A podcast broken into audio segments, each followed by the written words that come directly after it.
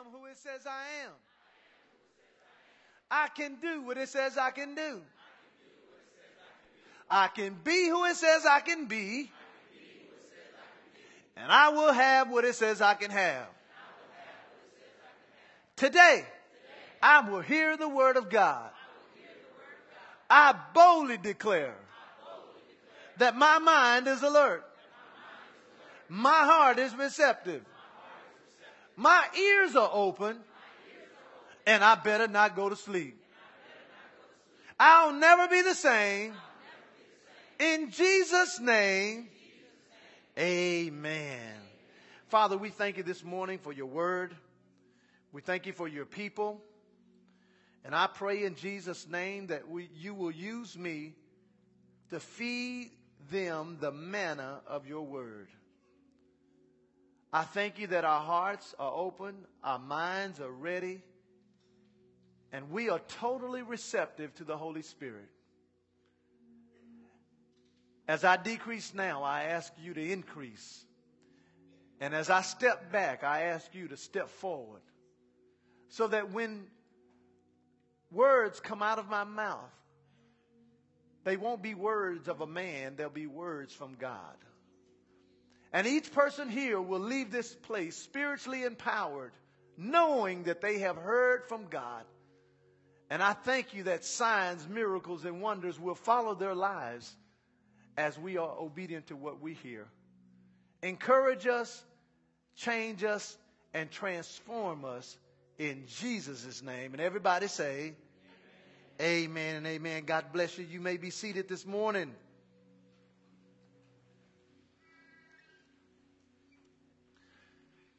I'm so excited this morning because I, I have an opportunity to actually minister a shotgun message. Everybody, everybody say a shotgun message. Now, let me explain what a shotgun message is. Normally, I teach series messages, or uh, in, uh, in other words, messages that relate to a series. But because I'm in between series, I have an opportunity now to share uh, a message that's just from my heart that God's put in there. And so it's a shotgun message. So look at your neighbor and say, Neighbor, you better put on your bulletproof vest because it's coming. Amen. And I believe the message that I'm sharing today will position you to receive God's best at all times. I also believe that it will help you expose Satan's number one tool that he uses to defeat the average believer. And the goal of today's message is to help you and I identify how persecution works so that you and I can increase manifestation in our lives. And so if you're taking notes, I want you to write down today's topic, and it is overcoming persecution. Overcoming persecution. And I want you to open your heart and get ready to move forward in an accelerated way because I believe I'm going to share some things about persecution that you probably didn't know. So I want you to turn your Bibles to John chapter 15, verses 20. John 15, 20. And then I want you to put a ribbon in 2 Timothy chapter 3, verses 12. I'll say those again. The first scripture we're going to turn to is John chapter 15, verses 20. And then secondly, we're going to go to 2 Timothy chapter 3, verses 12. And before we read those passages of scripture, I want to destroy a myth. Everybody say a myth. And a myth is something that seems to be true, but it's really false. And I want to destroy a myth about persecution that I believe most believers believe. I believe the biggest myth regarding persecution is that if we live right and do right most of the time, we will never experience persecution or difficulty in our lives. How many know that's a lie? Look at your neighbor and say, That's a lie. Now look at him again and say, Are you calling me a liar? I'm going to say it again. The biggest myth regarding persecution is that if we just live right and do right most of the time, we will never experience persecution or difficulty in our lives. And unfortunately, the opposite of that is actually true. In John chapter 15, are you in John chapter 15? John chapter 15 verse 20. We're going to read that verse, but before we read it, I want to define the word persecution in the Bible. It has two main words in the Bible that defines persecution. And so it's defined as to make one run. To make you run, to make you flee, or to put to flight. The word persecution also means to harass, to trouble, or to accuse. And in a religious sense, the word persecution means to trouble one who is striving toward a spiritual goal. So I need you to broaden your thinking about what persecution means because it doesn't just mean someone harassing you or someone just talking about you. It actually means, it means, uh, in a religious sense, uh, something that will trouble you from striving toward a spiritual goal. And so many people wonder why when they start making certain spiritual, spiritual commitments to God, they wonder why things start going wrong in their life. Well, one of the reasons is because persecution is trying to stop you from striving toward that goal. So, in John chapter 15 verse 20, these are the words of Jesus. He says, remember the words that I said to you. Let me stop right there. If he says remember, that means we can forget. He says, remember the words that I said unto you. The servant is not greater than his Lord. He says, if they have what? Persecuted me, they are going to what? Persecute you.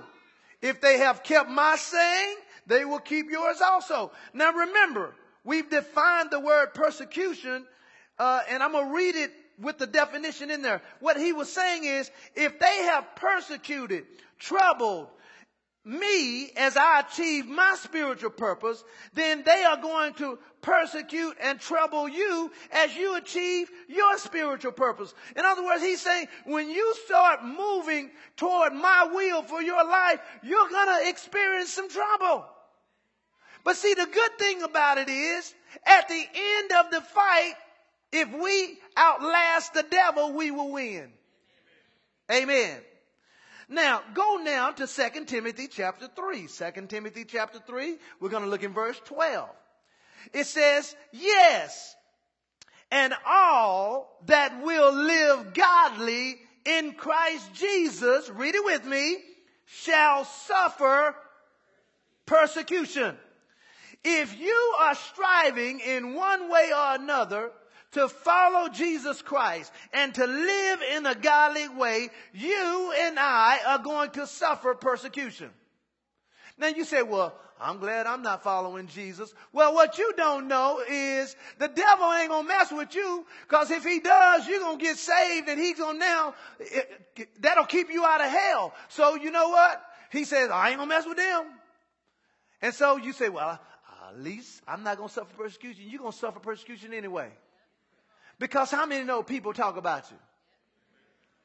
When I became a pastor, I had thick skin. Because you have to have thick skin to be a pastor. You know why? Because people talk about you. They have you for lunch, breakfast, and dinner.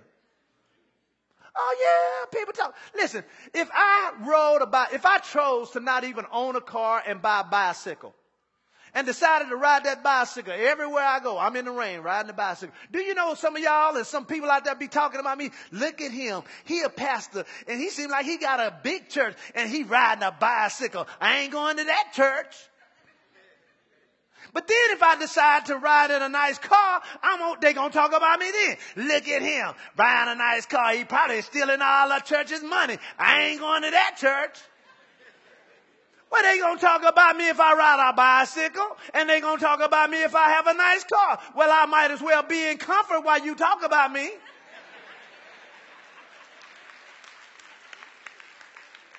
Because people are going to talk about you. People are going to persecute you. And you have to learn, just like I have learned, to use persecution to your advantage. Amen. So it sounds like to me persecution comes with the Christian package. How many now can agree with that? All right, so let's now look at some ways on how to overcome persecution. Now, here's the first point that I want you to write down. I have three points. I did not make it through all three points in the first service, and so I know I'm not going to make it through on this, this service, so I'm going to do my best. But here's the first point that I want you to write down. Persecution has a purpose. Persecution has a purpose. Now remember, persecution means to make one flee, to put one to flight, to harass, to trouble, to accuse, it also means to trouble you from striving toward a spiritual goal. So persecution has a purpose. And here's my summation. You can let it demote you or you can use it to promote you. I want you to write that down. You can let persecution demote you or you can use it to promote you. Now here's a take home statement that I want you to write down. You probably won't be able to do it because I'm talking fast, but you can go to the podcast, you can go to the phone app, or you can purchase the CD today and you can rehear it. But listen to this. The purpose for persecution is to steal the word that you have heard so it won't take root and bear fruit. I'm going to say that again. The purpose for persecution is to steal the word that you have heard so it won't take root and bear some fruit. Amen. The devil does not want God's word to sit in your heart long enough to produce some, some roots because anything that develops roots is going to eventually develop some fruit. And so the enemy's job is to use persecution to intimidate, to frustrate, or eliminate you from obeying God's word in your life and fulfilling his purpose for your life. But God wants to use the persecution to promote you and to prosper you. So on one end, the devil wants to use it to intimidate me and to frustrate me. But over here, God wants to use it to prosper me and promote me. So guess what? I'm in the middle to determine which side of the coin I'm going to allow persecution to push me because I'm in control of that. Amen. Now go to Acts chapter 8. Go to Acts chapter 8. Acts chapter 8, if you would. Acts 8. We're going to look now in verse 1. Acts chapter 8, verse 1. Here's the point. Persecution has a purpose. In Acts chapter 8, look in verse 1. It says, And Saul was consenting unto his death. And at the time, there was a great what? Come on, class. There was a great what? A great persecution against who? Against the church which was at Jerusalem. Now watch this now.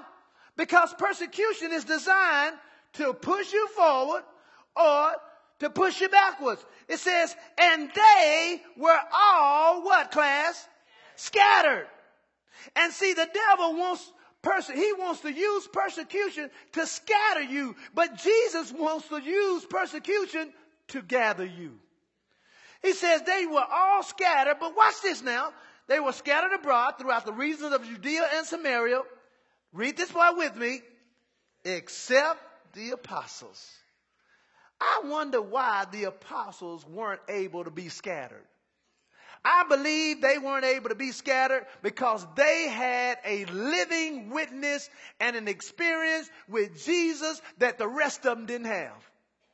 I believe that time that they spent with him, the three years when he was here on the earth realm, and then they saw him being raised from the dead. They had it, and then Thomas said, I'm not even going to believe that he, that's you unless I can just touch the, the nail prints in your hand. And he got a chance to do that. And Jesus said, listen, Blessed are those who believe without seeing. So the apostles had an experience. In other words, they had the living word inside of them. And when you have the living word on the inside of you, persecution won't scatter you.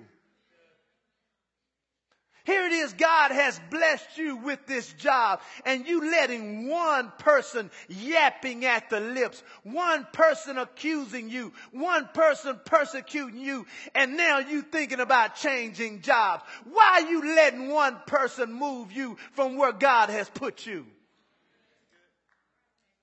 When are you going to realize that if God is for you, who in the world can be against you? When are you going to realize that the greater one lives inside of me? The Bible puts it like this. The same spirit that raised Christ from the dead lives in me. That means anything dead outside of me has to come to life because I have the living power of God on the inside. And when you understand that, you won't allow it to scatter you. Now, in, just write it down in Acts chapter 20, verses 22, Paul said, And now behold, I go bound in the spirit unto Jerusalem, not knowing the things that shall befall me there. He said, Except that the Holy Ghost witnesses in every city, saying that bonds and afflictions abide me. He says, But none of these things move me. Paul learned the secret to persecution he learned not to let it move him.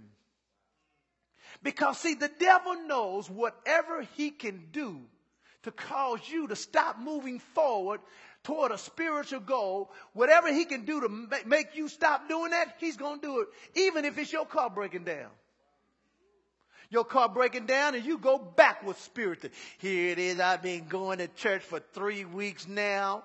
I done gave the Lord some of my tithe money and here it is. My car done broke down. If he, if he know, if he knows that th- that car breaking down is going to push you backwards spiritually, your car going to break down. Paul said, you know what? I'm not going to let that move me. So my question is, what moves you? Because whatever moves you is what he's going to use against you. Man, don't flinch when the devil do stuff in your life. Don't flinch. When I was growing up and you had a fight, man, you better not flinch. See, I was little when I was growing up, so I had to have people to fight for me. Everybody that was around me was overweight and big. And you'd have thought, man, I could fight because I walked around like, hey, you better not mess with me. Be like, look at this little dude. What is he doing? Oh, I had some backup. What is making you move? Because whatever makes you move, whatever makes you go backwards spiritually is what the devil is going to try to use in your life. So persecution is bigger than somebody talking to you. It's bigger than somebody harassing you. It actually ties into what can make you go backwards. What can make you stop tithing? He'll do it. What'll make you stop being loving in your marriage? He'll make you start doing it. Everybody say pros- pros- persecution has a purpose. Amen. Now, when, and here's the part I need you to get this. We are the body of Christ, the Bible says, and members in particular. All of us make up the church. And Jesus Christ is the head of the body. Do you all agree with me on that? Okay, so if I'm connected to the body of Christ as a member, and I'm experiencing persecution, it's not just me experiencing persecution, it's Jesus experiencing persecution. And let me say something about Jesus. Jesus don't take persecution lightly.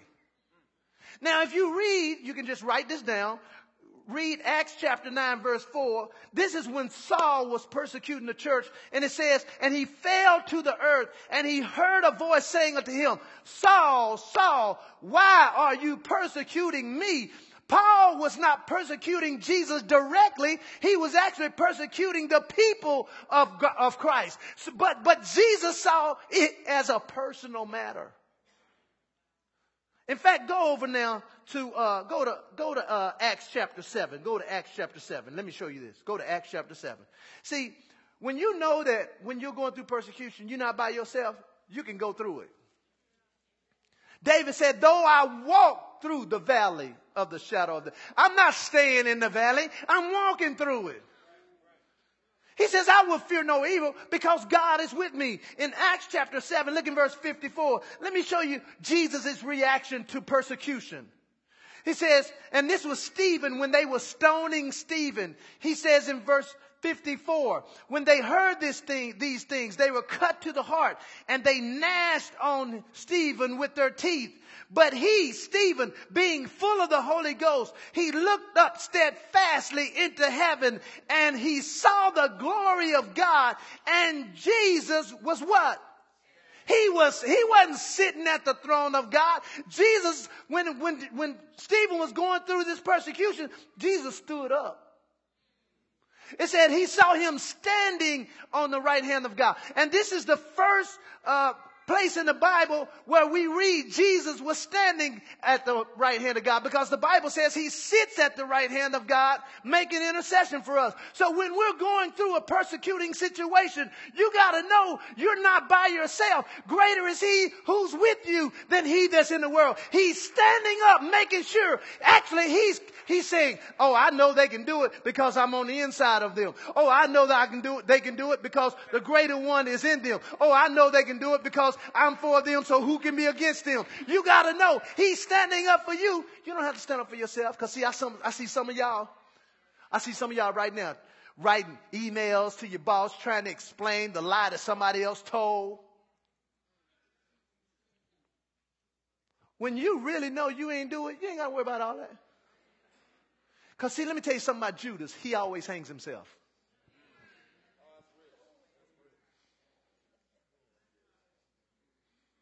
And some of you are right now being persecuted on, and you're trying to prove yourself right when you don't have to. Because, first of all, Jesus sees it, and God ain't going to stand for it. Amen.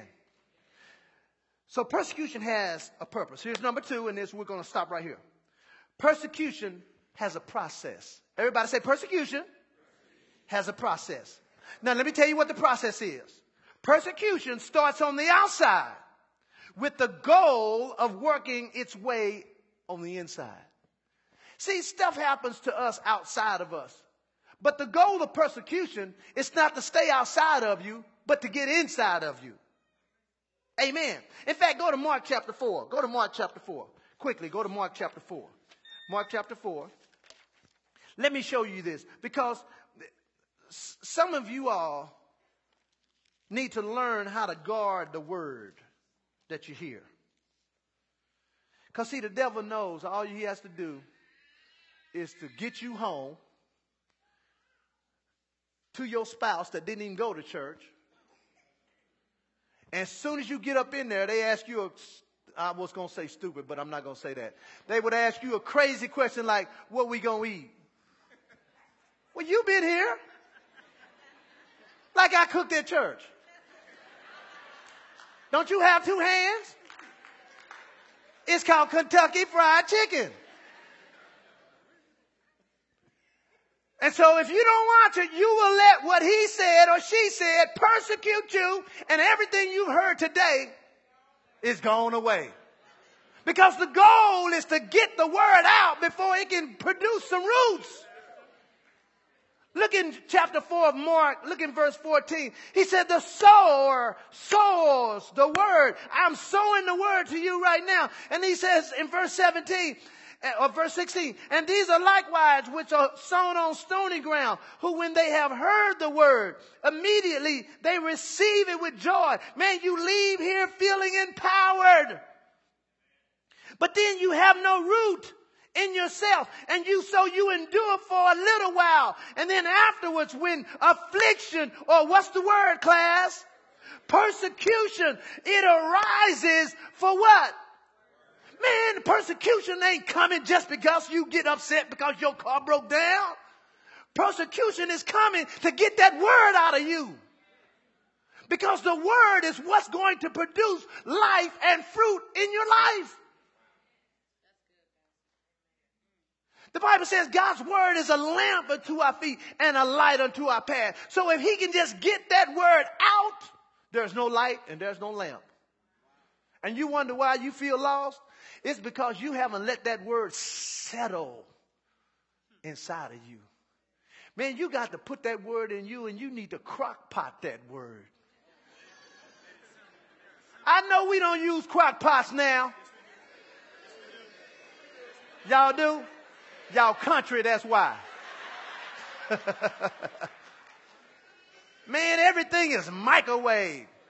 I even find myself, you know, I set it for five minutes and then at four minutes and 57 seconds, I stop it. I mean, what was three more seconds? But now I'm ready. I want it right now. But you got to let that word crack pot in your heart. You got to let it simmer. So when it's in there, it's in there. And it says here, persecution comes because of the word. And you want to know why some things are not going right in your life? Because the devil wants to use that to cause the word to come out of you. See, you got to reach a point where you committed to that word. See, there was a story about a about two animals. One was a chicken, one was a pig. And both of them volunteered to give its master some breakfast. The chicken was happy. He was committed. He laid an egg, gave his master some scrambled eggs. But the pig had to give some bacon. He was fully committed. You got to be fully committed. Come hell or high water, I ain't moving off this word. I don't care how sick I look. I'm going to confess what I believe. Now, let me give you this real quick, because here's a process of how it works. God will give you a promise. He'll give you a promise. And the promise comes from His Word. It may come through a prophetic word, or the Spirit of God may put a dream or a desire on the inside of you. But it's all related to the Word. So, you know, if, if, if something tells you inside, oh, that's your husband, and he already married, that ain't, that ain't the Spirit of God. No. That's dirty flesh. That's all that is. Dirty flesh, dirty flesh. So God will make you a promise. And then the next step is our job is to make that promise now personal. You say, well, how do you make it personal? You make it personal by applying your faith to what God said. You say, well, Pastor, how do I apply my faith? I'm glad you asked me. There are four things you got to do to apply your, your faith. And here's the first thing. You have to intake the word. You cannot have faith for what God has not said. Faith comes by hearing and hearing what? So when I hear the word, faith can come. So I have to first intake the word. How do you intake the word? By hearing the word like you're doing right now. But then the second step, after you intake the word, you have to now start meditating on the word. You do it in the flesh right now. Why can't you do it in the spirit? I mean, before you go off on somebody, you meditate on it first. The next time they say this to me, I'm going to say this, I'm going to say this, and I'm going to do this. Come on now, you know what I'm talking about. That's what you got to do with the word. You got to meditate on it day and night, the Bible says. And when you do that, you'll begin to produce some fruit. So now instead of me meditating on going off on you, I meditate. The Bible says, love your enemies. Pray for those who despitefully use you. Let no ungraceful word come out of your mouth, but that which is good to the use of edifying. Now I'm meditating on that I, am salt of the I'm salt of the world. I meditate on I'm the light. I meditate on that the Bible says love is patient and love is kind. That's what I'm meditating on. So guess what? When the opportunity comes for my spouse to say something silly, then guess what? Because see, whatever you think about the most is what you See, some of y'all, see, the,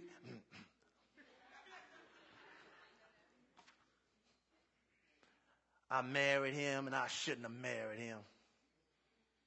I should have just stayed single. I could do bad all by. I'm talking to somebody. You look at your name and say he's talking to somebody right now. I can do. You just said it yesterday too. I can do bad. I'm talking, you said it to yourself because you ain't crazy enough to say it out loud because you got too many bills. I can do bad all by myself. So you meditating on that. So now, when it's time for you to be nice when they ugly, you can't. Cause all you thinking about is he a dog, his mama a dog, his daddy a dog. Well, you keep calling him a dog, you're gonna have to buy you a flea collar. You got to meditate on the word day and night. And then after you meditate on it, you got to saturate that word. That's where that crock pot come in. You let that word simmer. You think about it. You see it. You dream it. You meditate. See, uh, you got to, see, let me tell you how to, you see it before you receive it. Just like you saw yourself fighting that person and you ended up fighting them. I don't know who I'm talking to. Somebody trying to fight. You too old to be fighting. Somebody this week trying to help. Oh, I don't know who I'm talking to. Trying to fight this week. You too old to fight. Fighting ain't gonna prove nothing anyway. Even if you beat them up, you lost in the spirit. And you let that thing simmer. And then after you let it saturate. So if somebody put a spiritual needle in your vein, the word comes out. You'll be able to have a testimony like Jesus where the word became flesh. Because you are the only walking Bible people will ever read.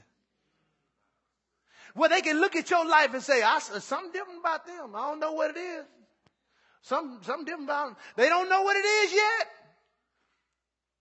But they'll be able to see it in manifestation before you say it. Because half of us, we say it and they don't see it. That's called a hypocrite.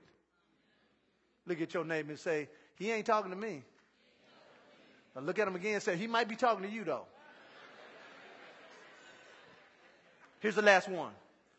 After you saturate that word inside of you, scripturally, what goes in has got to come out. And the next step is you got to now communicate that word. Jesus said, You will have what you say.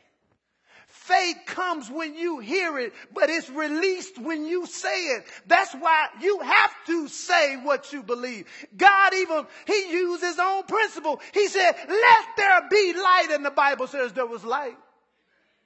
Well, what if Jesus had to speak the word for it to come to pass? If God had to speak the word for it to come to pass, then you and I have to speak the word. And so if you've been meditating in it, it's saturated in you, you need to open up your mouth and begin to say, Father, I thank you for my new car in Jesus' name.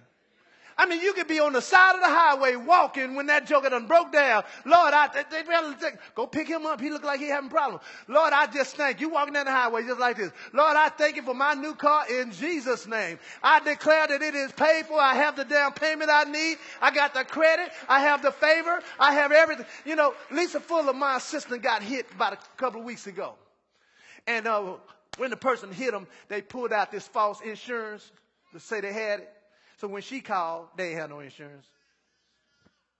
So then her insurance took over and they said, well, we can fix your car. She drives a Mercedes. Oh, we can fix your car. And then when, when she told me about it, I was like, okay, well, and then she was like, Pastor, I want a new car anyway. And then they called and said, ma'am, we're sorry. We can't fix your car. It's total. Then she was like, Pastor, now they're telling me my car is total. I was like, what do you mean? You said you wanted a new car. I mean, do you want one or not?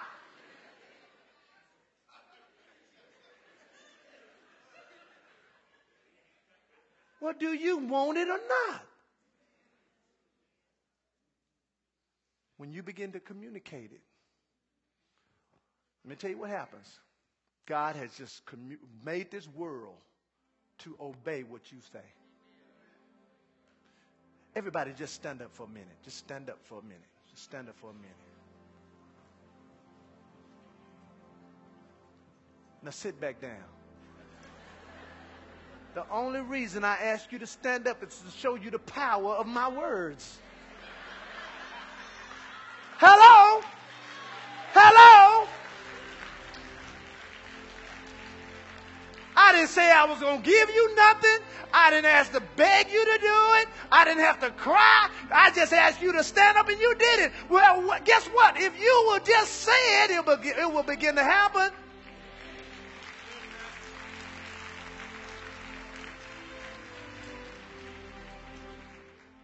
So, with every head bow, I'm going to finish this next week and every eye closed. You may be here this morning.